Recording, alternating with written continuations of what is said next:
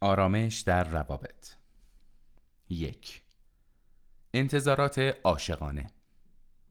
رویای موجود در پس تمام اختلافات و ناراحتی های روابط این است که کسی را بیابیم تا بتوانیم با او شاد باشیم.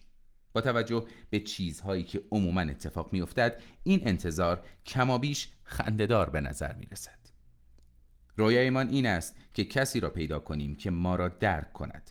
خواسته ها و رازهایمان را با او در میان بگذاریم و بتوانیم با او ضعیف بازیگوش آرام و کاملا خودمان باشیم.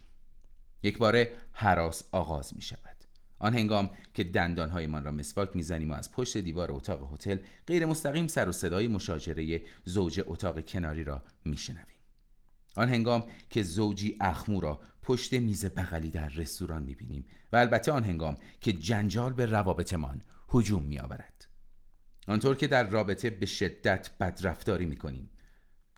در هیچ جای دیگر این رفتارها از ما سر نمی‌زند. ما در رابطه به افرادی تبدیل می‌شویم که دوستانمان حس می‌کنند تا کنون شناخت درستی از ما نداشتند. استعداد حیرت انگیزی برای پریشانی و خشم در خود کشف می‌کنیم. سرد و عصبانی می‌شویم و در را محکم میکوبیم دشنام می‌دهیم و زخم زبان می‌زنیم. امیدهای بالا بلند خود را وارد رابطه می‌کنیم. اما در عمل به نظر ما می‌رسد گویی این رابطه مشخصا طوری طراحی شده که پریشانی ما را به حد اکثر برساند. زندگی ما شدیدا تحت تاثیر یکی از خصلت‌های عجیب ذهن انسان است که کمتر به آن توجه می‌کنیم. ما موجوداتی هستیم عمیقا تحت تأثیر انتظارات و توقعات. ما در مورد اینکه اوضاع باید چگونه باشد تصوراتی ذهنی داریم که در مغزمان لانه کرده و هر جا می رویم با ما هستند. چه بسا اصلا متوجه نباشیم که اوهام و تصورات خامی در ذهن داریم. اما انتظاراتمان تأثیر شدیدی بر عکس عمل ما نسبت به اتفاقات دارد. همواره در چهارچوب این انتظارات است که رویدادهای زندگیمان را تفسیر می‌کنیم بر اساس محتوای انتظاراتمان است که برخی لحظات زندگی را لذت بخش و برخی را بسیار پیش پا افتاده یا نامنصفانه می‌دانیم. چیزی که ما را خشمی می کند اهانت به انتظاراتمان است.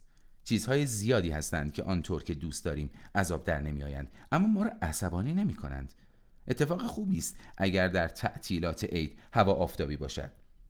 اما در این سالها به این خو کرده ایم که در آب و هوای ابری مرتوب و یعصاور زندگی کنیم. در نتیجه وقتی باران نم نم میبارد پای خود را محکم به زمین نمیکوبیم. اگر پیشا پیش مشکلی را در انتظاراتمان به حساب آورده باشیم آرامشمان به هیچ وجه مختل نمی شود اگر پیشا پیش مشکلی را در انتظاراتمان به حساب آورده باشیم آرامشمان به هیچ وجه مختل نمی شود. چه بسا ناراحت شویم اما گریه و زاری نمی کنیم.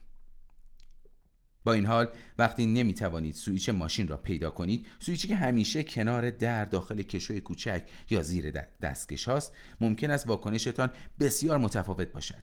اینجا از انتظارات ما تخطی شده. حتما کسی سویچ لعنتی را برداشته. به موقع می رسیدم اما حالا دیر می رسم. این فاجعه است. عصبانی می شوید زیرا در جایی درون ذهنتان به جهانی ایمان دارید که در آن سویچ ماشین هرگز گم نمی شود در برابر تک تک امیدهایمان که معصومانه و اسرارآمیز شکل گرفتند صحرای بیکرانی از رنج گشوده می شود انتظارات ما هیچ وقت بیشتر و مشکل سازتر از انتظاراتی نیست که در عشق داریم. در جوامع ما تصوراتی شتاب زده در باب زندگی مشترک شایع است. البته دشواری های رابطه را همیشه در اطراف خود مشاهده می کنیم جدایی، قطع رابطه، طلاق بسیار اتفاق می افتد و تجارب گذشته ما نیز در این مورد بسیار آمیخته و متنوعند. اما قابلیت عجیبی داریم که این اطلاعات را نادیده بگیریم. ایده های بسیار بلند پروازانه در مورد شکل رابطه داریم و نیزان چه در نهایت برای ما برمغان می آورد آری. ما خوششانسیم. می توانیم به طور شهودی آن را احساس کنیم. سرانجام آن شخصی را که باید خواهیم یافت. می‌دانیم او وجود دارد. همان شخص ایدئال. خیلی خوب همدیگر را درک خواهیم کرد. دوست داریم همه کارها را با هم انجام دهیم و وفاداری و صداقت دو طرفه و عمیقی را با هم تجربه خواهیم کرد. در نهایت چون این شخصی همه جا طرف ما را خواهد گرفت. رویا پردازی نمی کنیم. فقط در حال یادآوری هستیم. تصور یک رابطه خوب مبتنی بر تجربیات بزرگسالی ما نیست.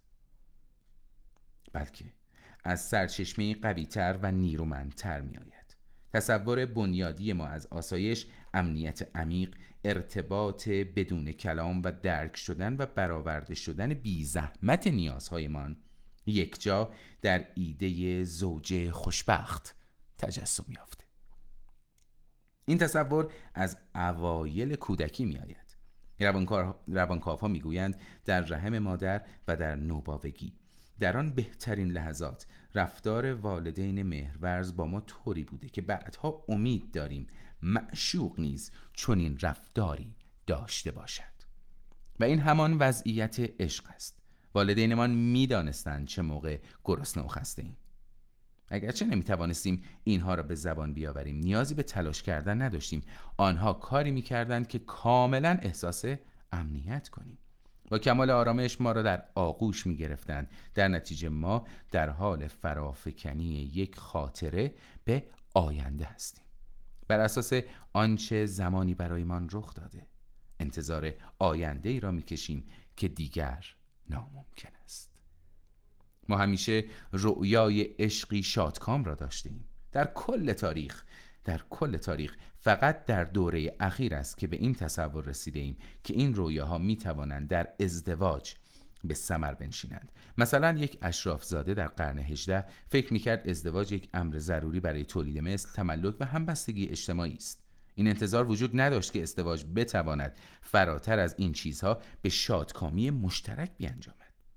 این شادکامی مختص روابط خارج از ازدواج بود. در این روابط بود که انتظار روابطی پرمهر و پیچیده را داشتیم. جنبه های عملگرایانه عملگرایانه روابط مختص به یک عرصه بود و شوق عاشقانه به نزدیکی و وسال کاملا به عرصه دیگری تعلق داشت. در دوره های اخیر است که ایدئالیسم عاطفی ماجراهای عاشقانه در قلمرو ازدواج نیز امکان پذیر و حتی ضروری دانسته شده البته این انتظار را نداریم که در مسیر وسال مشکلات واقعی مهمی وجود داشته باشد از جمله نرخ متغیر رهن خانه و هزینه صندلی خودرو مخصوص کودکان. اما در این حال انتظار داریم رابطه بتواند اشتیاق ما را به تفاهم ژرف و مهرورزانه برآورده کند. انتظارات ما همه چیز را خیلی خیلی سخت می کنند این انتظارات می توانند این چیزهایی باشند. همسری شایسته که به راحتی و به نحوی شهودی بفهمد من بابت چه چیزی نگرانم. نباید لزومی داشته باشد که همه چیز را از سیر تا پیاز برایش توضیح بدهم. اگر روز سختی داشته باشم نباید مجبور باشم که بگویم. خیلی خستم و به کمی فضا نیاز دارم. باید بتواند بگوید من چه احساسی دارم. نباید با من مخالفت کند. اگر بگویم یکی از آشناهایمان شخص پر افاده است نباید از او دفاع کند. همسرها باید همیشه حمایتگر باشند. وقتی در مورد خودم احساس بدی دارم به من روحیه بدهد و نقاط قوتم را به من یادآوری کند.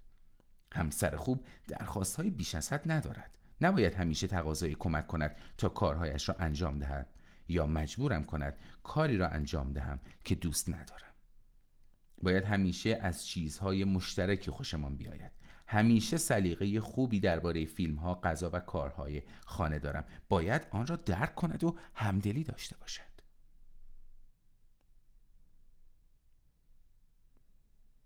عجیب است که وقتی حتی تجارب کاملا نومید کننده ای داشته ایم اعتقاد به انتظاراتمان را رها نمی کنیم امید بر تمام تجربیاتمان عمیقا سایه افکنده. همیشه به این وسوسه تن می دهیم که خود را با فکری ظاهرا منطقی تسکین دهیم. به خودمان می گوییم دلیل اینکه این بار درست از آب در نیامد این نبود که انتظاراتمان خیلی بالا بود بلکه دلیلش این بود که سعی داشتیم با شخص نابجایی رابطه داشته باشیم. به اندازه کافی جور نبودیم. بنابراین به جای اینکه انتظاراتمان را از رابطه تعدیل کنیم امیدمان را به هدفی جدید تغییر می یعنی همان امیدهای بی اندازه جنون آور را به شخص دیگری هدایت می